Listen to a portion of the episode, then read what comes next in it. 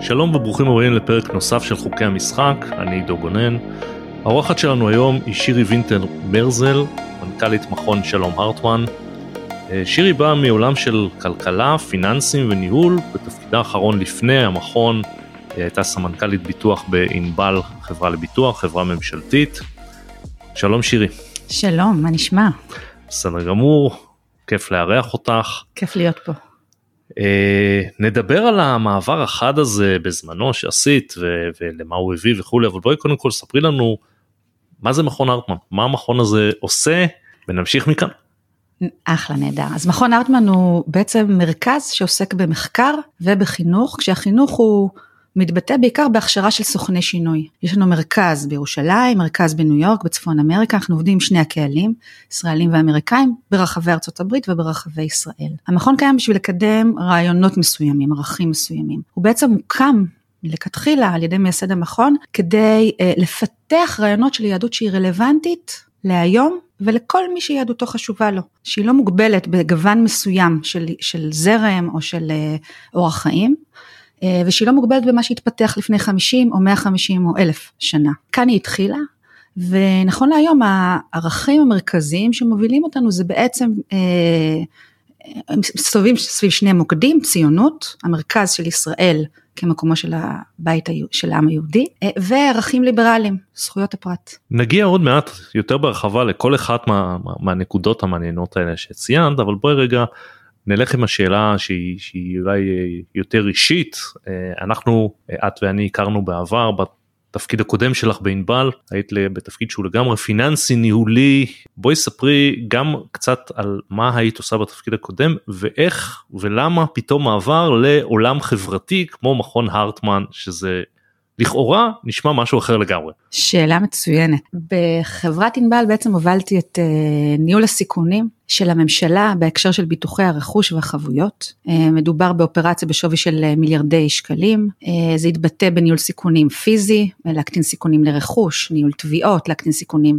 ברפואה, כל מה שקשור לתביעות רשלנות רפואית, בקניית ביטוחי משנה, ייעוץ ביטוחי לכל יחידות הממשלה. זה בעצם אופרציה שחולשת על כל הפעילות והרכוש של הממשלה, במטרה להקטין את הסיכונים באמצעים שמקובלים בעולם הביטוח. זה היה התפקיד שלי, זו הייתה האחריות שלי, עבדתי גם ממקום של אה, סמכות שמשרד האוצר נתן לחברה ובעצם לי בתפקיד, אה, ובממשקים מאוד חזוק, חזקים, השוק המסחרי, הפרטי של הביטוח והעולם הממשלתי. איך יום אחד את קמה ואומרת אה, שאת עוברת למקום כמו מכון הרטמן, איך זה, איך זה התבשל בכלל תהליך כזה, איך הגעת לזה? כן, אז כמו כל הדברים הטובים הם לא קורים יום אחד, והם גם קורים במקרה. במקרה במובן שלא כשזה התבשל לא בדיוק ידעתי לאן נגיע ולא בדיוק ידעתי לאן המהלך הזה אה, ככה יביא אותי בסופו של דבר, אבל כן אה, התבשלה בי הכרה אה, במשך מספר שנים. שאני רוצה להקדיש את הזמן וכישרונות שיש לי, את מה שיש לי לתת, לטובת אה, עשייה אה, לקידום החברה בישראל. אה, אני בת למשפחה שמכל הצדדים, ארבעת הסבים והסבתות, הם עזבו את אירופה בשנים שזה עוד לא היה מובן מאליו, לפני מלחמת העולם השנייה, באו לישראל שזה היה הכי לא מובן מאליו, והקימו קיבוץ, עזבו עסקים, עזבו חיים נוחים. זו הייתה ציונות שלהם, אני גדלתי לאורה, סבא שלי הקים את המפעל המגפיים, מגפי דפנה, ואני גדלתי לאור הציונות הזו ומורשת קרב, והכל היה נורא ברור. אה, למה אנחנו פה ומה זה הדבר הזה. וכשגדלתי וכאדם מבוגר והמקום של לחנך את הילדים שלי, הבנתי שהסיפורים שגדלתי עליהם הם, הם הם נכונים לשעתם. ו- ונכון למצוא ו- ולפעול לטובת סיפור שהוא נכון לעת הזו ובסופו של דבר זה מה שהביא אותי למכון ארטמן. בעניין הזה יש לנו סיפורים קצת דומים למרות ששונים כי uh, גם אני בן למשפחה שסבא וסבתא מצד אבא שלי עזבו את אירופה לפני השואה לפני המלחמה ובאו מתוך חלוציות לארץ ישראל לבנות לסלול כבישים וכולי ואני עוד זוכר את ה... לא יודע אם זה באמת היה משפט או רק מוטו של סבתא שלי שאנחנו באנו לעבוד לא ליהנות. ומהצד השני ממייסדי זיכרון יעקב. אבל אה, בואי נשאל אותך אה, את בכל זאת מגיעה לעולם הפיננסי ניהולי ונמצאת בענבל הרבה שנים. מתוך הדברים שאת אומרת את אה, עוברת למכון הרטמן ואת מגיעה והאם זה היה דומה למה שציפית או שנתקלת במשהו אחר לגמרי. הפתעה טוטאלית. תשמע עידו, אני חושבת אה, כל אחד מאיתנו ייקח את עצמו למעברים גדולים שהוא עשה בחיים, בסדר? למי שנולדו ילדים, למי שעבר מדינה, עבר... אוקיי? מעברים גדולים שעושים בחיים שאו שנכפים עלינו או שאנחנו בוחרים בהם, אנחנו לא, לעולם לא יודעים מה באמת נפגוש בצד השני. יש לנו רעיון, יש לנו מוטיבציה, אם בחרנו בהם אנחנו לא סתם עושים. לפעמים אנחנו נורא מתאמצים, אנחנו אף פעם לא יודעים. אז הפתעה טוטאלית אה, בכל מיני רמות. הלכתי למגזר החברתי וגיליתי שאני בעצם הגעתי בהרבה מובנים למגזר פרטי. הגמישות, הסיכונים. שזה לא הכרת מה, מהמגזר הממשלתי שהיית בו קודם. מגזר ממשלתי לא. לא, לא הכרתי. הגמישות, המחויבות לרלוונטיות, ארגון שהוא דו-יבשתי ויש לו הרבה מהתרבות שבו, היא מושפעת מהתרבות האמריקאית, אה, מחויבות למצוינות, בלי שום פשרות, האיכות של האנשים, איכות של אנשים אה, בעולמות הרוח, בעולמות החינוך. אפשר לכמת את זה, כמה אנשים שהם זוכי פרס ישראל חוקרים אצלנו במכון, אבל האמת, איכות קשה לכמת והיא פנומנלית. תני לי בעצם, אה, אה, אמרת את הדברים בצורה כללית, אבל כשאת מגיעה לשם ואת בחיי היום יום, איפה בחיי היום יום יכולת להגיד לעצמך, אופס, זה לא מה שחשבתי. זאת אומרת, לא משנה אם לרעה או לטובה, זה חיה אחרת לגמרי. איפה באמת נתקלת בזה שאת, ש, ש, שזה נופל ואת אומרת, אני מבינה שזה משהו אחר. אני יכולה לתת שתי דוגמאות מה, מה, ממש מהחודשים הראשונים, אז באמת אה, שבועות ספורים אחרי שהתחלתי את התפקיד שלי הגיע כינוס של חברי הדירקטוריון של המכון, אה, רובם מצפון אמריקה, ארה"ב בעיקר, קצת קנדה ומיעוטם מישראל, וישבתי בדירקטוריונים, דיווחתי לדירקטוריונים, I've been there, done that. זה היה אחר לחלוטין, זה אחר לחלוטין עד היום. זה קבוצה של אנשים, רובם אנשי עסקים שמאוד uh, הצליחו בחיים, והם יושבים שם כי הם מאמינים ברעיון, הם מאמינים במטרה שלשמה הארגון הזה קיים, והם יושבים בשביל לראות איך הם יכולים uh, לקדם את הרעיון הזה בצורה הטובה ביותר, יש להם הכרה במקום של ההובלה של אנשי הרוח של המכון, הכרה וכבוד רב, ומנסים מהמקומות שהם מגיעים מהם לתת את המיטב. זה דירקטוריון שמתרחש במהלך אה, שלושה וחצי ימים, שלושה ימים מוקדשים לרעיונות ולתוכניות, והשעתיים האחרונות מוקדשות לעסקים, דיווח כלכלי, פיתוח משאבים, אה, בינוי, כל הנושאים שלרוב ממלאים את עיקר הדיונים בדירקטוריונים שבהם ישב. ובעצם בתוך הדבר הזה, אה, מעבר לשם התואר של התפקיד שלך, מה הוא בעצם אומר ביומיום כי הרי המכון עצמו מורכב אנשי חינוך חוקרים דירקטורים כל מיני דברים שונים ומשונים שבעצם יש לך איזושהי נגיעה בכל אחד מהם. החיבור הוא מאוד מעניין, זאת אומרת מנכ"לית תפקידה, תפקידי, לגרום לזה שהרעיונות היפים והאנשים המוכשרים יוכלו לממש את הכיוון שלהם במציאות בצורה אופרטיבית וזה בא לידי ביטוי ב, בהרבה מאוד דרכים אם זה תוכניות חינוכיות של לפ, לעזור לפתח אותם ולגרום להם לקרות אם זה שיחה עם שותפים להביא אותם לשולחן זה בא לידי ביטוי ב...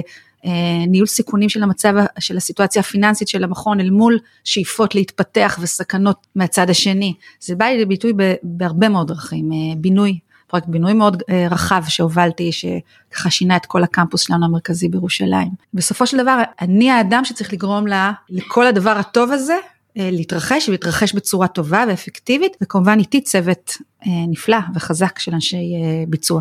בוא נדבר קצת על התכנים של המכון ואולי נחלק את זה לרגע לחלוקה שאני לא בטוח שהיא נכונה במציאות לישראל ולארצות הברית כי אני מבין שהמכון פעיל בשני המקומות. נתחיל בעצם מישראל. אנחנו מדברים על דיברת אה, אנשי חינוך וחוקרים. מה הם חוקרים? מה זה אה, אני אומר כמובן במרכאות כפולות מה זה רלוונטי בכלל? מה עושים עם זה? ובעצם אני חושב שהרבה מהאנשים לא מודעים למה זה מכון הרטמן מה התפקיד שלו. זה לשם תיקון עולם זה לשם חיי יום יום מה זה מה זה הדבר הזה במציאות היומיומית. אז הדרך אני חושבת הכי טובה לענות לך זה לספר איך המכון התחיל אה, המייסד שלו דוד ארטמן היה חוקר באוניברסיטה העברית היה איש אה, משכמו ומעלה אבל גם עם טמפרמנט אה, ככה סוער. אנחנו מדברים על מתי בערך? לפני 40 שנה בערך והוא חשב שהמחקר באוניברסיטה העברית של מדעי היהדות גם אם הוא ברמה מאוד גבוהה אין לו שום רלוונטיות למציאות הישראלית. הוא היגר לישראל מקנדה וחושב שפשוט אין לו שום ערך והוא לקח איתו קבוצה של חוקר, חוקרים מהמעלה הראשונה ומיסדו מרכז מחקר מקביל שמטרתו לחגור את היהדות ולפתח ממנה רעיונות ותפיסות שרלוונטיות למציאות הישראלית של אותם ימים. בעצם ככה המכון התחיל ועד היום. אם תיקח אה, למשל את, את מה שקורה היום, אנחנו בתוך אה, סערה ציבורית מאוד גדולה, המכון מנסה לתרום מהמקום של הרלוונטיות שלו, את מהי החשיבה היהודית הקלאסית יודעת להגיד על מחלוקת, על תרבות מחלוקת, מה יודעת להגיד על יחס לאחר, כי יש פה הרבה עניין של אה, אני נגד ה... זאת אומרת, מנסים לקחת את הרעיונות היהודיים ולתת להם רלוונטיות להיום. בעצם אנחנו אה, עושים את זה דרך תוכניות לסוכני שינוי. אחד הדברים היפים שעשינו ממש בעת הזו, זה לאסוף כמה עשרות מנהלים בסוף שבוע, וממש אתמול כמה מאות מורים, ולתת להם כלים לדבר על המחלוקת שקורית עכשיו בציבור הישראלי, מתוך הטקסטים והחוכמה של התרבות היהודית לדורותיה. אז בואי ניקח את זה קודם כל שאלה לפני זה כשאת אומרת תרבות יהודית או יהדות האם, האם המכון מתרכז או מאמין בזרם מסוים ביהדות או שהוא מכיל פחות או יותר את כל הזרמים. אז, אז שאלה, גם זאת שאלה מצוינת, כי בעצם המכון באופן אה, אה, מוצר ומכוון אינו מכוון לזרם כזה או אחר. יהדות רלוונטית באשר היא. כאשר אדם, יהדותו רלוונטית לו והוא, אה, יש לו תובנה לגביה והוא מפתח אותה וחי אותה בצורה מלאה, אין, אין, אין, אין עדיפות לרב אורתודוקסי עם זקן על פני אישה צעירה אה, שמגדירה את עצמה חילונית אבל חיה חיים יהודיים שלמים. יש לנו אפילו תוכנית להסמכת רבנים שהיא נקראת תוכנית רבנות ישראלית, שמה שהיא עושה זה בעצם להכניס רבנים מכל הזרמים. חלקם כבר הוסמכו, מאורתודוקסי עד חילוני וכל מה שבאמצע לתוכנית תלת שנתית משותפת עם הרעיון של לפתח זרם רבני שבעצם רואה את המשותף. כשאת מדברת על מאורתודוקסי ועד חילוני יש דבר כזה רב חילוני? למה הכוונה? אז השאלה היא בעצם מהו רב. אפשר לשאול את עצמנו מהו חילוני. אבל בוא נתחיל ממהו רב. אם הרב הוא הדמות הקהילתית שמנהיגה את הציבור, את הציבור היהודי, אז אין סיבה שלא לקרוא למנהיג קהילתי שמנהיג ציבור יהודי, יהודי ונשען גם על תכנים על התרב, של תרבות יהודית, לקרוא למנהיג רב גם כשהוא מול ציבור חילוני. והשימוש וה, בשפה הזו הוא בעצם בא לומר שנותנים משקל מנהיגותי שווה בערכו, לא פחות בערכו, למי שמנהיג קהילה יהודית חילונית, לבין מי שמנהיג קהילה יהודית רפורמית, קונסרבטיבית, אורתודוקסית או אחרת. וכאשר את מדברת או המכון מדבר על, על יהדות, תרבות יהודית, האם זה קשור בהכרח לדת? זאת אומרת שאנשים כדי להתחבר לתכנים של המכון צריכים להיות במידה זו או אחרת דתיים או לא בהכרח? אנשים יכולים להתחבר לתרב... למסרים של המכון אפילו אם הם לא יהיו יהודיים. לא כל שכן, לא חייבים להיות דתיים. יש פה מסרים ערכיים, חלקם אוניברסליים. יש פה התמקדות בקול של היהדות בתוך העולם הזה של המסרים, ובהחלט היהדות פה, המקום, היא, היא, היא מדברת בקול של תרבות, היא מדברת מהקולות של, של היסטוריה, של מורשת, ומי שחפץ בזה, גם בקול של דת, אבל בהחלט יש לנו גם תוכניות אה, אה, חינוכיות מאוד משמעותיות לציבור שהוא לא ציבור דתי, אה, וגם חלק מהחוקרים, חלק מההגות, היא לחלוטין מכוונת לציבור שלא מוגדר, לא מגדיר את עצמו דתי. את מדברת על חינוך, תוכניות חינוך, מחקרים בחינוך, איפה זה בעצם מיושם? הרי לכאורה, אני כמובן מקצין את הדברים, יש בארץ משרד חינוך, לא כל מי שרוצה לחנך יכול לחנך ותלוי איפה ובאיזה מסגרות אז איך זה עובד הדבר הזה. וכשאת אומרת חינוך בכלל האם זה לילדים למבוגרים אה, מה זה באמת. אז אני רוצה קודם כל להגיד משהו עקרוני. על המקום של ארגון שעוסק בחינוך והוא ארגון מאוד מאוד חזק במגזר החברתי אבל הוא בוודאי לא בהיקפים של משרד החינוך. היתרון של ארגונים מהסוג של מכון הרטמן זה היכולת לפעול באופן מדויק ואפקטיבי לטובת מטרות מאוד מסוימות שמנסים לקדם. להבדיל, אנחנו רואים היום במדינת ישראל איך ארגון מסוים שפיתח חשיבה משפטית אה, ותורה משפטית מסוימת משפיע בצורה עמוקה על כל מה שקורה בציבוריות הישראלית. אז זה באמת, להבדיל מבחינת האג'נדה וסוג העיסוק, אבל באמת היכולת ההשפעה היא עצומה כשאתה עובד בצורה ממוקדת. זה אמירה אחת שחשוב לי ככה okay. אוקיי. אה, אה, לשים אותה פה. התוכניות החינוכיות שלנו הן בעיקרן מיועדות לסוכני שינוי. סוכני שינוי, כלומר אנשים שידעו לקחת הלאה ולהשפיע על הסביבה שהם משפיעים עליה, אה, אה, להביא להם את התכנים. זה המודל, זאת תיאוריית השינוי שלנו, ככה אנחנו מייצרים שינוי בעולם.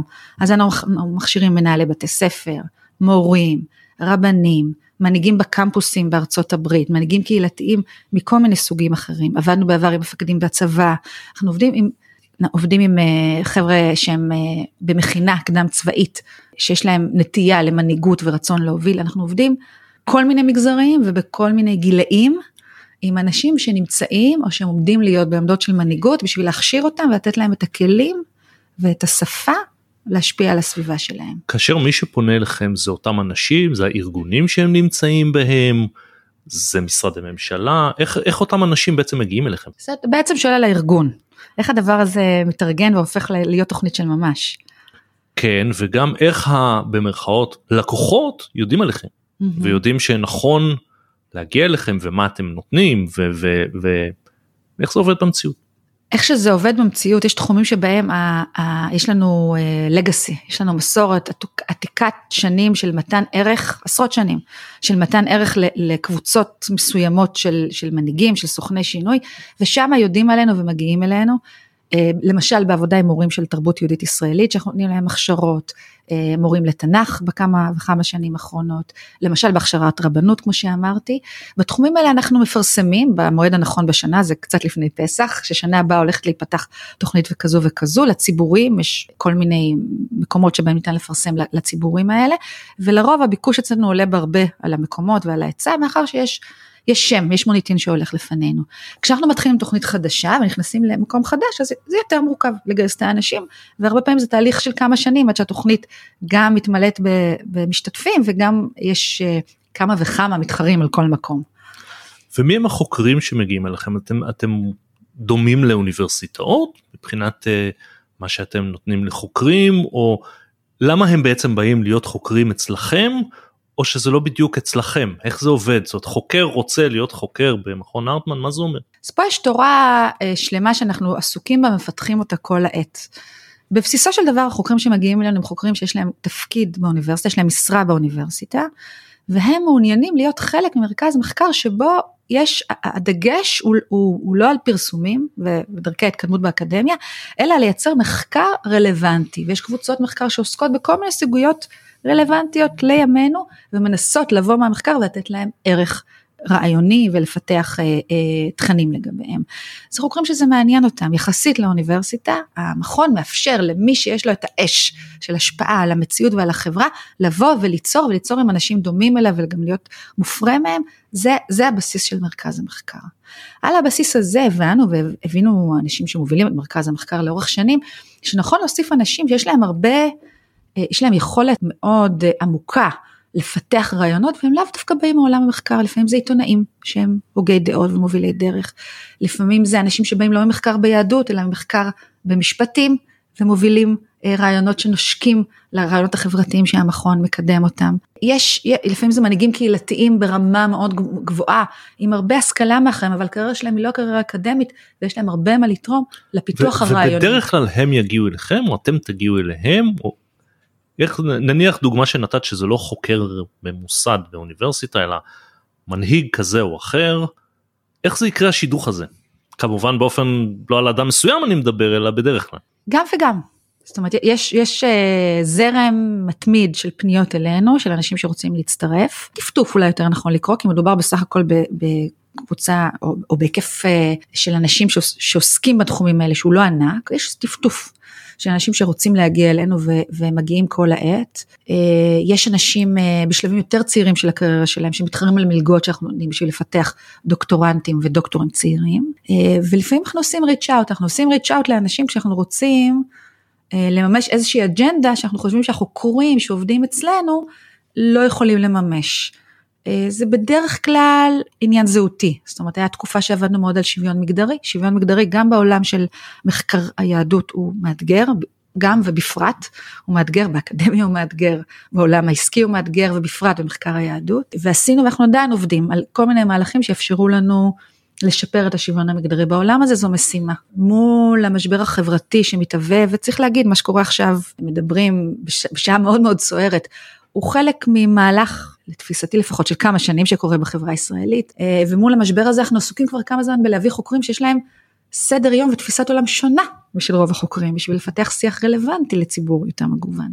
אז כאן רק אה, אה, הערה למאזינים אנחנו מקליטים את הפרק הזה בסוף מרץ 23 בזמן כל המאבקים בעד ונגד הרפורמה המשפטית תקופה מאוד סוערת. כולנו מקווים שעד שתשמעו את הפרק הזה כבר תהיה מאחורינו אולי אבל אה, אבל זה הרקע לדברים. אני רוצה לשאול אותך על משהו שונה שהמכון עושה וזה הצד האמריקאי שלו. אני חייתי תקופה בארצות הברית ששם וגדלתי בישראל ושם נוכחתי וקשה להבין את זה עד שאתה חי שם שליהודים האמריקאים היהדות זה אישו אצלנו זה מובן מאליו זאת אומרת אנחנו גדלנו כיהודים בישראל היהדות אם אתה לא אדם דתי היא חלק מהחיים לא אתה לא שם לב לזה יותר מדי.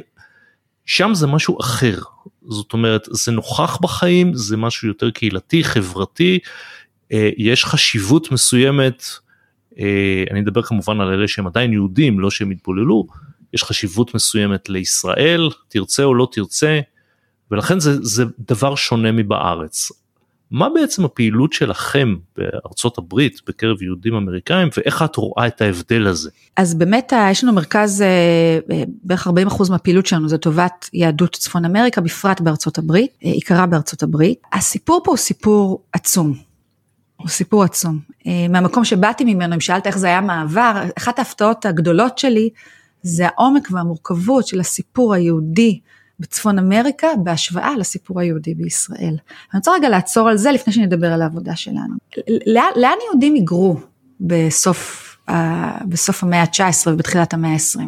לאן יהודים היגרו ממזרח אירופה? הם היגרו לישראל. ארצות הברית. היגרו לישראל לפי, הסיפור הישראלי מדבר על העליות לכאן, אבל אתה, עם הידע הכללי שלך יודע, ואולי יודע גם מספרים, לכאן היגרו, עלו כמה מאות אלפי אנשים, לשם הגיעו מעבר לשני מיליון יהודים. בואו נעצור רגע על המספר הזה. אם אנחנו חושבים על ישראל, אנחנו הישראלים, היהודים שחיים פה, בתור סיפור ההצלחה, שהבית הלאומי לעם היהודי, המרכז, הכוח הזה, יש סיפור הצלחה מקביל לא פחות עוצמתי. ואני אומרת את זה ככה בלאט, אבל ברור. יש סיפור הצלחה מקביל עם אה, עומק ועם משמעות, נוכחות בעולם, לא פחות עוצמה, עוצמתי מהסיפור הישראלי, וזה הסיפור של היהודים בארצות הברית. אפשר לחזור ל... ל-1915 אפילו, היה שם שופט עליון יהודי ב-1915, שופט עליון יהודי ברנדייס, אהם. אתה כאיש משפטים בוודאי מכיר אותו, הוא נשא אז נאום בכותרת שקצת אה, קשה לקבל אה, בראי ההיסטוריה, מה הפתרון לבעיה היהודית?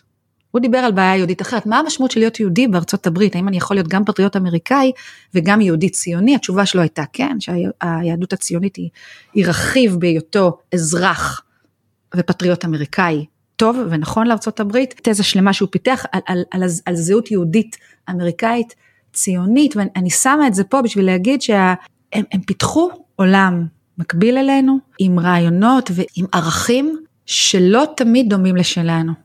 כשהם אומרים ציונות, הם מתכוונים אהבת ישראל, הערכה לישראל, כשאנחנו אומרים ציונות אנחנו מתכוונים לחיים בישראל. כשהם אה, אומרים דתי, אתה יודע, התיישבתי בדירקטוריון הזה שהגעתי אליו כמה שבועות אחרי שנחתתי במכון, ישבה לידי אישה מבוגרת, לא ידעתי מי, הכרנו אחת השנייה בשמנו הפרטי, ושאלה אותי, תגידי שירי, באנגלית, את דתייה או חילונית? אמרתי לה, חילונית. אז היא אמרה לי, מה את עושה ביום כיפור? אה, משתדלת לצום. מה את עושה בפסח? קוראת ההגדה עם המשפחה. רגע, מה את עושה בשבת? מבלה עם הילדים, מה אני אעשה? אז אני אמרתי, אז למה את קוראת לעצמך אה, חילונית? כן, זה באמת אה, זווית שונה. אז לקח לי שנה להבין את זה. אגב, האישה שדיברתי איתה הייתה היושב ראש של אחת מהקרנות התורמות החזקות בעולם אה, לטובת קידום העולם היהודי. אבל אני אשאל אותך, כשאת אומרת שהם פיתחו משהו אחר, אני אשאל את זה ב, ב, כביכול בבוטות, והתשובה כמובן לא יכולה להיות חדה. האם הם פיתחו תרבות או עולם יהודי או אמריקאי? ברור לי שזה הרבה יותר מורכב אני שואל את זה בחדות אבל התשובה היא מן הסתם לא כל כך חדה. בפרספקטיבה שלי אה, יש עולם יהודי בתוך העולם האמריקאי.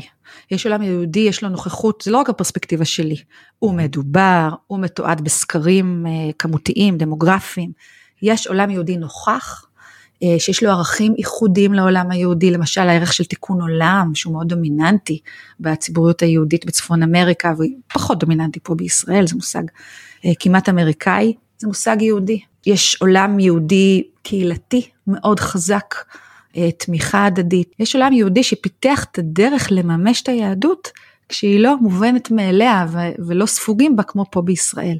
פיתח את הדרך לממש את היהדות יחד עם היותם חלק ממדינה שעיקרה נוצרי והיא אה, אמריקאי. כש, כשאת יושבת במכון וכמו שאמרת כ-40% מהפעילות היא בארצות הברית וגם המנהלים, לא יודע אם כולם אבל ודאי חלקם הם, הם יהודים אמריקאים mm-hmm.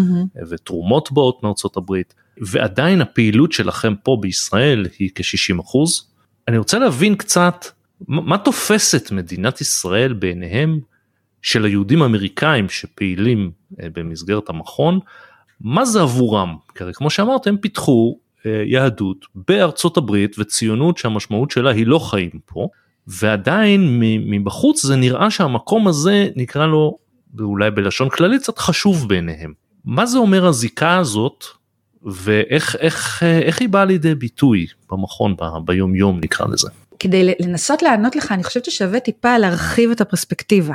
להבין שיש מהלך כבר כמה עשרות שנים בקהילה היהודית בארצות הברית שעוברת מתמיכה מובנת מאליה בישראל וקשר לישראל כמקום מרכזי או כמקום משמעותי בתוך הזהות היהודית שלהם, למצב שבו חלק ניכר מהציבור היהודי בצפון אמריקה שהוא עיקרו דמוקרטי, מקביל לשמאל בישראל או לשמאל, לשמאל היותר קיצוני בישראל, לא רק שיש להם ביקורת, וביקורת זה, זה לא הקצה השלילי של היחס, mm-hmm. הם פשוט לא מדברים על ישראל.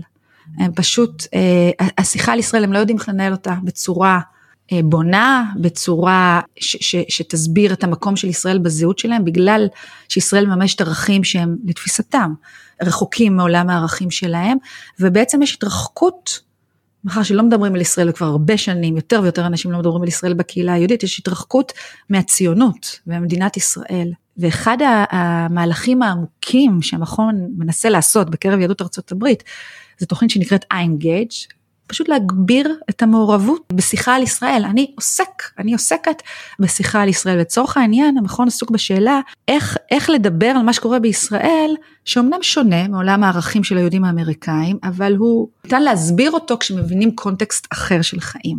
לדוגמה, היהודים בארצות הברית הם הרי מיעוט. Mm-hmm. הם מיעוט. כמיעוט, הם אה, יודעים אה, להעריך את החשיבות של זכויות אזרח, זכויות הפרט, כמיעוט הם אה, רגישים לפגיעה בזכויות של מיעוטים אחרים, וכמיעוט הם מאוד רגישים לשימוש בכוח. אנחנו פה בישראל יודעים שאנחנו חייבים להשתמש בכוח מול מיעוטים במצבים מסוימים. בעלי דעות פוליטיות שונות אולי ישתמשו במילים שונות, אבל הרוב המוחלט של הציבור יגיד, הרבה פעמים אין לנו ברירה.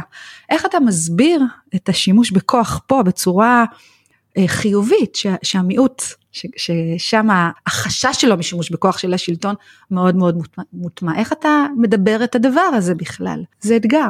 אז הנה אם, אם נחדד אותו וזאת שאלה כי אני לא יודע mm-hmm. איך זה עובד אצלכם היום אבל למשל בתקופה הנוכחית mm-hmm. שיש בישראל את הוויכוח אם נשתמש במילה עדינה על, על הרפורמה המשפטית אה, שהגיעה להפגנות וכולי אה, האם במכון אתם חיים את זה גם מהצד האמריקאי או שזה נושא שבעיני היהודים האמריקאים שאתם עובדים איתם הוא עניין פנימי ישראלי והם בכלל לא מתעניינים בזה. אני חושבת שהצד האמריקאי לקח זמן להבין את העוצמה של הדבר. תקופה קצרה אחרי שהממשלה הזו נבחרה, כשהרפורמה המשפטית רק התחלנו לדבר עליה, דיברתי עם קולגה שלי מארצות הברית שהוא איש חינוך, יהודי, מוביל, בדיוק את השיחה על כוח, את כל האתגרים האלה הוא מתמודד איתם. ושאלתי אותו, מה אתה חושב על מה שקורה בישראל? מה, מה אתם חושבים שמה? אז הוא אמר לי, על מה? על מה את מדברת? והוא הסביר לי שבעצם מבחינתם מה שקורה עכשיו בישראל הוא חלק מרצף שהם ראו כבר קודם שהם התקשו להסביר אותו כבר קודם לכן. לקח להם זמן עד שהם ראו והבינו את העוצמה של המשבר שקורה פה, יכול להיות שגם לקח זמן להרבה מאיתנו פה בישראל. אה, נכון לעכשיו הציבור היהודי בארצות הברית והמכון ספציפית מאוד עסוק בלנסות להבין אני חושבת שהתמונה פה מבלבלת אותם, כמה שהיא מבל... עלולה להיות מבלבלת עבורנו ישראלים, הם שהם רחוקים יותר מהפרטים והם לא נמצאים בשטח ואין להם את התחושות, קשה להם להבין אותה, חשה ומקבלת הרבה פידבקים של דאגה ושל אכפתיות, לנו ברמה האישית וגם ברמה ה... הלאומית, ויש הרבה סקרנות, גם הרבה סקרנות וניסיון להבין איך לדבר על המשבר הזה. יש דברים שהמכון כמכון אה, עשה או עושה בעניין הרפורמה המשפטית או שזה לא משהו שהוא עושה? כן, אז זו שאלה מעניינת, שאלה אחת מה אנחנו עושים בהקשר של עבודה מול הציבור האמריקאי? ואני רגע רוצה דווקא לשים אותה בצד, לדבר מול הציבור הישראלי, לא, לא, אני, אני התכוונתי לציבור בישראל, אני כן, לא הבהרתי את זה. כן, כן, זו שאלה מעניינת, אנחנו הרי לא מומחים במשפט, בחוקה, בהרבה מה, מהנושאים שהם מוקד המחלוקת עכשיו, בסדר? במוקד הסערה והמשבר החברתי המאוד עמוק שיש בנו, שיש לנו, אבל, אבל מה שאנחנו כן, אנחנו גוף שיודע להוביל שיח משמעותי על ערכים, ובעצם המכון, אני, אני חושבת, עושה שני צדדים, שני צעדים מרכזיים מול המשבר הזה. אחד, זה באמת במאמרים ובדוברים ובתוכניות שלנו עם סוכני שינוי שונים שאנחנו עובדים מולם, להוביל שיח על ערכים, לשאול מה השאלה, מה המקום של ערכים ליברליים מול מה שקורה עכשיו במדינה, אה, מה, מה המקום של, אה, של תרבות מחלוקת שהיינו רוצים שתהיה, מה המקום של רעיונות, איך הגדיר את זה נשיא המכון מאוד יפה, האם אני תומך בהרפורמה או שאני תומך באיזושהי רפורמה, זאת אומרת רעיון שיש לו צבע אחד מול אה, תמיכה בשינוי באשר הוא, אנחנו מנסים להוביל את השיחה על ערכים ושיחה יותר עמוקה וניואנסית מול המציאות המאוד מאוד כאוטית הזו. אז זה... אבל כאן את יודעת אני, אני לא יכול להתאפק מלשאול, מלשאול את השאלה כשאת מדברת על זה ואת יודעת שמדברים על ערכים באופן כללי זה נשמע מצוין אבל האם אין מחלוקות כבדות גם בתוך המכון? מה הם אותם ערכים? כי הרי בעצם אני חושב שכל המאבק בציבור הישראלי היום הוא על ערכים. יכול להיות שאני אתמוך בערכים מצד א' ואת תתמכי מהצד השני בערכים אחרים לגמרי שהם אולי מתנגשים. אה, האם זה לא קיים גם בתוך המכון?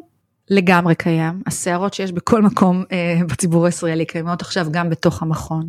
אני בכל זאת חושבת שכשמסתכלים על ערכים, להבדיל מרפורמה ספציפית כזו או אחרת, אפשר למצוא הרבה יותר מהמשותף. אני חושבת שרוב תומכי הרפורמה תומכים בערך של הפרדת רשויות בשביל שלטון דמוקרטי בריא, ורוב מתנגדי הרפורמה תומכים באותו ערך מאותה סיבה בדיוק. לכן השיחה על ערכים, לא שאין בה ויכוחים, בוודאי שיש, והרוחות סוערות וה, וה, והראשים מחוממים גם אצלנו, אבל היא כן מאפשרת אה, יותר שיחה. בואי נלך, דיברת מקודם על זה שהמעבר שלך מהקריירה הקודמת שלך למכון פתחה אצלך זוויות חדשות והיכרויות חדשות ואולי כלים חדשים. נלך לתקופה שהייתה משברית לכולם, תקופת הקורונה. איך ראית את הדברים או האם במה שהמכון עשה או במה שאת אישית עשית האם זה היה שונה במקומות אחרים? איך טיפלתם בדבר הזה של הקור שנקרא קורונה, אולי בצורה שונה? שאלה שנוגעת ב, בתקופה שממש אה, עיצבה חלק מהחשיבה שלי על המשמעות של עבודה בארגון חברתי. שאולי כבר הייתי אז באותה תקופה שנתיים וחצי בארגון, אבל, אבל זה הפיל לי ככה כמה אסימונים, כמו שאומרים בשפה של אנשים בגילנו. אז זה התחיל מניהול הסיכונים הכלכלי, זאת אומרת התחילה קורונה, לא יכולנו לעשות חלק גדול מהפעולות שלנו שעשינו קודם. מדינת ישראל יום אחרי שהכריזה על סגר הודיעה לשותפים שלה וחלק מהתוכניות שלנו שותפות שלה שהיא מפסיקה את ההסכמים ואין יותר הכנסות. התורמים שלנו לא ידענו מה הם יעשו. הארגון צריך לשרוד, אנחנו נותנים מקומות עבודה, אנחנו עושים מדינה חשוב, חשובה בעולם, לא ידענו מה יקרה עם המגפה הזו ולאן זה ילך. האינסטינקט הראשון שלי היה לצמצם ככל הניתן, לסגור כמה שתוכלו, לסגור, לשלוח, יש חל"ת, בוא נשלח אנשים לחל"ת, קדימה. פה אה, אנשי רוח שהם בהנהגה של המכון, הסבירו לי תזה אחרת לחלוטין שהיום אני אוחזת בה, אבל, אבל זה היה תהליך. יש פה משבר, יש לנו תפקיד ערכי מולו, היום התפקיד הערכי, במשבר הזה שקשה לי לפגוש אנשים, קשה לראות אנשים, כולם משבר, זה כן להחזיק את העובדים. ולהמשיך לשלם משכורות, ולמצוא את הדרך לתת להם עבודה ולייצר פעילות כי יש לנו תפקיד מוסרי מולם בתוך העולם שמטלטל לכולנו, עם הורים מבוגרים, עם ילדים צעירים, בואו נזכר מה היה שם. אבל דווקא מהזווית שלך, של מנכ"לית, אמרת דבר נכון, את לא יודעת אם מחר התורמים ימשיכו, זה, זה מבורך לכולם להמשיך להחזיק את העובדים, אבל מאיפה את עושה את זה? מאיפה נכון. את משלמת להם? אכן לא השתכנעתי בקלות, בסופו של דבר גם עם, עם ראיית הסיכון על השולחן השתכנעתי, וזה באמת מה שעשינו, זה היה, זה היה מהלך שלנו, את רוב מוחלט של עובדים אה, אה, שמרנו. רוב התקופה לפחות, ככל שיכולנו. ומול זה קרה דבר מאוד מעניין, כי כשאתה בוחר דרך, גם אם היא דרך לא מובנת מאליה, הרבה פעמים... היא לוקחת אותך הלאה. היא לוקחת אותך וגם באים איתך עוד גורמים. והקרנות הפילנטרופיות שתמכו בנו, אה, בשונה מהממשלה צריך לומר, הם גם אה, נהנו מהגיעות בשוקי ההון, זאת אומרת הייתה להם את היכולת, וגם מאוד העריכו את המהלך הזה שעשינו. אז על אף שהפעילות שלנו הצטמצמה, והיא הצטמצמה הש... בשטח, אנחנו המשכנו הרבה מאוד פעילות מרחוק, ואפילו השארנו את הפעילות שלנו מרחוק, אבל פעילות בשטח הצטמצמה, ההוצאות הצטמצמו, הם לא הקטינו את התמיכה בנו, כדי לאפשר בין השאר את המהלך הזה מול עובדים. זה היה שיח מפורש שלנו עם הקרנות הפילנטרופיות, והם התגייסו ברצון. אני מזכירה לך שהייתה תקופה שהייתה אי ודאות עצומה, ואני חושבת שהרבה מאוד גורמים חיפשו מה אנחנו יכולים לעשות. באיזשהו מובן נתנו להם, אפשרנו להם לתמוך באיזושהי צורה במשבר הזה. האם זה משהו שאתם בזמנו, בזמן אמת, הצהרתם בפני העובדים שזו המדיניות שלכם, או שגם העובדים ידעו מה קורה היום, אבל אף אחד לא ידע מה קורה מחר? הצהרנו, הצהרנו, הוצאנו מכתב מפורש לעובדים. עם הפילוסופיה ועם המחשבה וצריך להגיד בלי לדעת מה, מה יוליד יום. ברור. אבל הצהרנו שזה המהלך שלנו. עכשיו איך עושים את זה במציאות שבעצם את שומרת עובדים אבל חלק גדול מהעובדים העבודה שלהם אולי לא קיימת כי סגרו דברים לא היו התכנסויות אם מדברים על חינוך ודברים כאלה ואתם בעצם יש לכם את הרצון ואת כוח האדם אבל מה שעשיתם אתמול לא קיים היום מה עשיתם עם זה? בעצם המשבר הפך להזדמנות. אה, אנחנו ארגון, כמו ששאלת קודם וסיפרתי, שמכשירים סוכני שינוי, עובדים מול המעטים שיעבדו מול הרבים, שיעבירו הלאה את התורה מול הרבים. כתוצאה ממשבר הקורונה הבנו שיש לנו דרכים אחרות להעביר את, ה, את המסרים שלנו, והתחלנו לעבוד מול הציבור הרחב באמצעים דיגיטליים, כמו הרבה גופים אחרים, השקענו בזה הרבה מאוד. אז היו לנו גם תוכניות, למשל, תוכניות לצעירים בצפון אמריקה, שתמיד היו את המאה, 200 צעירים שאנחנו צריכים להביא אותם לישראל, סטודנטים באוניברסיטאות, כמה אתה יכול להטיס ולהביא ולשחרר לשבוע? פתאום ההיקפים גדלו בסדרי גודל, והמעורבות שלהם והרצון שלהם, כי הם ישבו בבית והיו עם איזשהו צורך בתמיכה. גילינו גם שה... וגם בישראל אגב, אנחנו התחלנו לדבר לקהל רחב באמצעים, באמצעים דרך האינטרנט ודרך הרשתות, והגענו מעבודה עם אלפים בודדים של סוכני שינוי לעבודה עם עשרות אלפים, ואנחנו מחזיקים את זה עד היום, זה ממש יצר הזדמנות, זה ממש שינוי של תיאוריית השינוי שלנו. מה שמעניין, זה שבאותה תקופה גם היינו בפרויקט בינוי של המכון, וכמו שפתחנו את תכנים שלנו לקהל רחב, גם את המכון פתחנו. משער כניסה שבעצם הסתיר את המכון, את הקמפוס היפהפה ממי שעובר ברחוב בירושלים, החלפנו לשער כניסה שקוף שהאדריכלים הנהדרים שלנו תכננו לנו והיום מי שעובר ליד הקמפוס גם יכול לראות אותו מבחוץ וגם יכול אה, לצרוך את התכנים שלו. ככה שזה לא נכון לומר שאנשים לא עבדו, אנשים עבדו בצורה מאוד אינטנסיבית אחרת. עניין אחר שסיפרת לי עליו כשככה דיברנו לפני הפודקאסט ואותי לפחות הפתיע ו- ומעניין אותי לדבר עליו זה המשבר אה, של מיידוף. מה היה שונה בעצם בעניין הזה של איך שהמכון ראה או טיפל במשבר של מיידוף מכל אדם אחר שנפגע ממנו. המשבר של מיידוף, אני הצטרפתי לענף הביטוח לפני שהדבר הזה קרה, אוקיי? וראיתי אותו קורה, ושמעתי את השיחה עליו בעולם הפיננסים. זה היה משבר, משבר של אמון, משבר שקשור למשקיעים שלא בודקים עד הסוף את המודל, ומשבר שהיה חלק ממשבר כללי בעולם הפיננסי, ועשה פגיעה מאוד חמורה בפני עצמו. זה הסיפור. הצטרפתי למכון ארטמן אחרי אותו משבר, בדיוק איך, איך המכון טיפל בו, לא הייתי חלק מהעניין וההתמצאות שלי היא מאוד חלקית, אבל מה שהיה מאוד שונה זה השיחה עליו. זה לא היה משבר של אנשים לא בדקו איך הם משקיעים ובן אדם הונה אותם וכתוצאה מזה הלך הרבה כסף, זה היה משבר של ענף פילנטרופי, של יהודים רבים, שחלק גדול מהם השקיעו כספים אצל, אצל מיידף, ובעצם היה משבר ש, ש, שהחזיק חלק גדול מהתמונה ויצר איזושהי קביעה מאוד עמוקה אה, לגבי ה... היכולת אה, של, של להסתמך על תרומות פילנטרופיות שמושקעות בכל מיני כלים מהסוג הזה. כשאת מגיעה, את יודעת, את, את מתארת את הדברים בצורה עובדתית נכונה, אבל מה הייתה ההשפעה האמיתית של זה? זאת אומרת, אה, מעבר לזה שאני אגיד שבשורה התחתונה, בשורת ה... בארגונים חברתיים זה לא רווח, בשורת הנכסים, היה בור. מה זה אומר מעבר לזה? תראה זה ארגון, כמו שאמרתי קודם, הוא ארגון חברתי, המתכונת הפעילות שלו היא, היא מאוד מאוד דומה לארגון עסקי בהרבה מאוד מובנים, יש משבר, אתה צריך לצמצם, הורידו משכורות, שלחו אנשים, זה, זה הייתה המשמעות. זה גם נשאר במודעות של מובילי המכון, זאת אומרת, יש לנו תרומות, אנחנו מסתכלים על התרומות הגדולות כל שנה ושואלים, ושואלים את עצמנו מה תוכנית המגירה שלנו, אם התרומות האלה לא מתחדשות. זה, זה נשאר בחשיבה, ויש מול זה כל מיני כלים, יש אה, קרנות עתודה שמפתחים אותם, יש רזרבות שמנסים לייצר אותם, יש אה, מגירות מלאות בתוכניות מגירה מסוגים שונים. אמרת בהקשר הזה שכשהגעת למכון אה, נוכחת מהר מאוד שהניהול והכלים הם, הם דומים מאוד לעולם העסקי. ולא רק לעולם העסקי אלא הפרטי יותר מאשר הממשלתי. במה זה בא לידי ביטוי בחיי היומיום שלך? איפה הכלים העסקיים האלה עוזרים, איפה הם מגבילים, איפה הם נוכחים? כי זה לא, אתה, אתה לא מחפש את שורת רווח, זה לא, זה לא הייעוד. ובכל זאת זה כלי שברור לי שהוא מאוד חשוב. כן, אז, אז, אז אפשר, אפשר לענות לך בכל מיני דרכים, אחת הדרכים זה מילים, טרמינולוגיה. אז אני חוזרת לתחילת התפקיד, אני מתיישבת בכיסא, אחרי חודשיים, שלושה, אני פוגשת יועצת ארגונית, כדי שככה תסביר לי לאן הגעתי. אישה נהדרת, מומחית בעולם הזה, העולם החברתי, גם היא הגיעה מהעולם העסקי, והיא אומרת לי, שירי, את צריכה ללמוד. פה יש דבר שנקרא תיאוריית השינוי. בואי אני אסביר לך מה זה כדי שתוכלי לחשוב בגדול. מוסרת לי מסמכים ואני תלמידה טובה יושבת וקוראת ופתאום נופל לי האסימון שתיאוריית השינוי זה קבוצה אחרת של מושגים לתאר בדיוק מה שמתאר, מתארת תוכנית עסקית. זאת אומרת החשיבה בסופו של דבר היא אותה חשיבה רק שהמטרה היא כמו שאמרת זה לא שורת רווח אלא יצירת אימפקט חברתי כזה או אחר.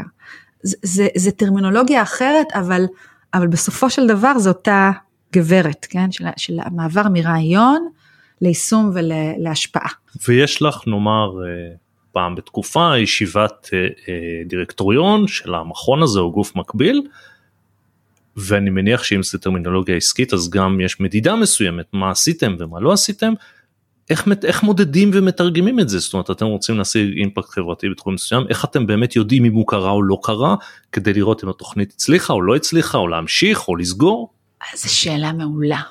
בוא, בוא נחשוב ביחד, אוקיי? אנחנו עושים תוכנית חינוכית בשביל להגדיל את, ה, את הרלוונטיות של יהדות לאנשים. Mm-hmm. מכשירים הם מורים ומנהלים והם מלמדים במאות בתי ספר ברחבי הארץ. איך אפשר לדעת שהרלוונטיות של היהדות לחיים שלהם אכן גדלה, שיש יותר פורמטים של יהדות שאנשים מחזיקים בהם לעומק ומתחברים אליהם בצורה שנכונה להם? איך אפשר לדעת?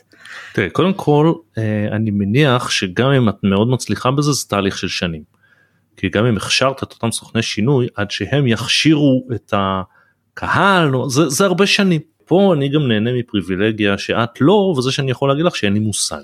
זאת אומרת אני, אני לא יודע איך מודדים את הדבר הזה אבל אני מניח שאתם יודעים כי אחרת אני מדבר רק מתוך היגיון אחרת לא יכול להיות שהייתם יכולים להחליט תוכנית א' להמשיך ותוכנית ב' לסגור לא כי השתנתה הדעה אלא כי זה כן או לא עבד. אז, אז יש, יש, אה, קודם כל, כמו שאמרת נכון, זה חינוך, וחינוך זה, זה לשנים ארוכות. יש כל מיני צורות של מדידה. ככל שאתה מנסה למדוד מטרה יותר גדולה, אתה מגיע לתוצאות שהן פחות, אתה יכול להוכיח את הקשר שלהן. מה קרה ליהדות הפלורליסטית בישראל ב-30-40 השנה שהמכון פעיל בצורה אינטנסיבית? מאוד מאוד מאוד התפשטה. בסדר? אני באה מקיבוץ היפר חילוני, כבר מזמן לא ביקרתי, יצא לי לבקר לאחרונה באיזה חג, והם עשו שם טקס עם דיבור יהודי מאוד ברור. אגב, זה היה גם כשהייתי ילדה, אבל זה פחות היה על פני השטח, הדיבור היהודי. זה, יש את זה בספרות, יש את זה במחקר, שזה, שיש לזה יותר מקום, וגם יצא לי לראות את זה בחיי הפרטים. האם זה בגלל העבודה של מכון הארטמן? לא, אי אפשר להוכיח בוודאי, את זה. יש עוד ארגונים, יש מגמות חברתיות. בסדר, זו המטרה הגדולה, במידה לא מבוטלת, היא הושגה. במידה רבה. ועכשיו כשאתה בודק, בודק יותר נקודתי, אז אתה, בית ספר שאתה הכשרת בו מורים ושהיה מנהל או מנהלת שעברו אצלך הכשרה, איך נראים טקסים שלהם? אה, כמה תלמידים מחליטים לקחת את המקצועות האלה, תנ"ך או תרבות יהודית ישראלית בתור מקצוע מוגבר לבגרות? כמה תלמידים הולכים למכינות שיש בהם ביטוי משמעותי של נושאים של, של זהות יהודית או של תרבות יהודית? זאת אומרת, אפשר לבדוק בכל מיני מדדים את האימפקט, הם מקומיים ונקודתיים והמדידה הזו קיימת. אני, אני שאלתי אולי שאלה שהיא קצת גדולה אבל אני אקח את זה למקום יותר קטן שאני בטוח שאת נתקלת בזה כל mm-hmm. הזמן. הרי כל הזמן אתם מפתחים uh, תוכניות חדשות דברים חדשים ובסוף יש לכם תקציב x ואתם צריכים לדעת או להחליט מה אתם שמים כמה אתם שמים על מה ואיפה אתם מורידים ואיפה אתם מעלים. איך בעצם מתקבלת החלטה כזאת של בתוכנית מסוימת להקדיש לה פחות גם אם נניח במשך השנים הקדשתם לה יותר ודבר חדש לקדם ואם לקדם את א' או לא את ב' ועד כמה זה נאמר משיקולים כלכליים או שהשיקולים הם יותר נקרא להם ערכיים ובסוף נאלצים להתאים את זה לתקציב כי אין ברירה. הייתי אומרת שהשיקולים השיקולים הערכיים תמיד נמצאים. בסדר? אין, אין, אין, אין תוכנית שהיא לא עומד, לא עומד מאחוריה, ערך מרכזי שרוצים לקדם אותו. והשיקול הוא עד כמה התוכנית באמת אפקטיבית בקידום הערכים. עד כמה התוכנית אפקטיבית בקידום הערכים, אז באמת יש מדידה מסוגים שונים. אחת המדידות הרלוונטיות זה עד כמה יש לה ביקוש וכמה האנשים שמבקשים אותה יש להם תפקיד משמעותי בעולם שהם לוקחים את התכנים האלה הלאה להשפיע. וזה משהו שהוא מאוד מוחשי. למשל תוכנית להכשרת מורים לתנ"ך, מדדנו, המורים לתנ"ך שעברו את התוכנית הוציאו תלמידים עם הזדהות וסקרנות יותר גבוהה למקצוע התנ"ך מאשר המורים שלא עברו את התוכנית. ויש ביקוש מאוד גבוה, אוקיי, אז אתה יודע שאתה עושה שם משהו משמעותי. עכשיו אתה מסתכל על האלטרנטיבות שלך, האם יש משהו שהוא יותר משמעותי לעשות עם הכסף, מה התורם רוצה, זה גם כמובן שיקול שתמיד נמצא שם, אם יש תורם שמוכן לתמוך במה שחשוב לך, זה גם שיקול, זה השיקולים ה...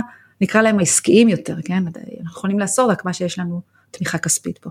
תורמים בדרך כלל יתרמו למטרה מסוימת או שהם יתרמו למכון והמכון מחליט מה לעשות עם זה? יש ויש, יש ויש, יש, יש, גוף, יש תורמים וגופים שתורמים למכון מאוד מאמינים באג'נדה שלו ויש להם אמון מאוד אה, אה, גבוה במה שנעשה עם זה והם חש, חיוניים בשביל לאפשר איזשהו תהליך של יצירה, את, את האלמנט של הסטארט-אפ שיש במכון, של ניסויים, ניסיונות חדשים כל הזמן אה, ובשביל להחזיק את המערכת. והייתי אומרת שחלק גדול יותר מהתורמים והתרומות מעדיפים לתת את התרומות שלהם למטרה של תוכניות מסוימות. שהם בדרך כלל יודעים עליהם אה, מראש או שהם מעוניינים ליזום אותם? לרוב זה בא מתוך שיחה. הולכים אה, המובילים של המכון, המובילים הרוחניים של המכון, הרעיונים של המכון ואנשי פיתוח משאבים, מנהלים שיחות עם תורמים פוטנציאליים על כיווני פעולה שאנחנו רוצים או לפתח או ממש להתחיל, ומוצאים את התורמים שמבחינתם זה ממש ערך ואג'נדה בחיים וכך נוצר שיתוף פעולה. לפעמים זה גם קורה הפוך, לפעמים מגיע תורם ואומר אני רציתי לפתח את זה ואת זה אתם מוכנים לעשות את זה איתי? גם זה קורה. אז לסיכום אני אשאל אותך שאלה אה, שהיא יותר אישית עלייך אם את מסתכלת עלייך היום לעומת כשנכנסת למכון או דקה לפני שנכנסת למכון. האם חל בך אה, שינוי גדול ואת רואה דברים אחרת או בגדול אה, אותו דבר פשוט רכשת כלים נוספים איך, איך את רואה בעצם את השינוי הזה אני חושבת שקיבלתי עוד זוג משקפיים להסתכל על, ה, על החיים. אני חושבת שכל אחד מאיתנו, חוויית הקיום שלנו היא מתוך המשקפיים שהחיים נתנו לנו, מה שהחיים לימדו אותנו. וברגע שאנחנו מקבלים עוד זוג משקפיים, כי, כי למדתי, כי נחשפתי, כי, כי אני חלק ממשהו מאוד שונה, חשיפה ליהדות, כל כל דברים שדיברנו עליהם ועוד הרבה דברים אחרים. אני חושבת שהרכבה של זוג משקפיים נוסף על החיים שינה אותי כבן אדם, העשיר אותי ומאפשר לי גם לשנות את העולם סביבי, גם דרך הפעילות שלי במכון וגם דרך פעילות שלי בארגונים אחרים, מול החיים המשפחתיים, בכל מקום שאני מגיעה, אני חושבת שאני מביא אה, ערכים נוספים ואחרים בזכות זה, בזכות המשקפיים החדשות. אני מאוד מודה לך שבאת אה, להתארח, שמחתי לארח אותך. תודה עידו, היה מעניין להישאל ולענות. אה, היה מעניין גם לי. עד כאן עוד פרק של חוקי המשחק, נשמח אם תגיבו. אה, ניתן למצוא אותי בפייסבוק, לינקדאין, כמובן כאן בגולדפארב, ותודה.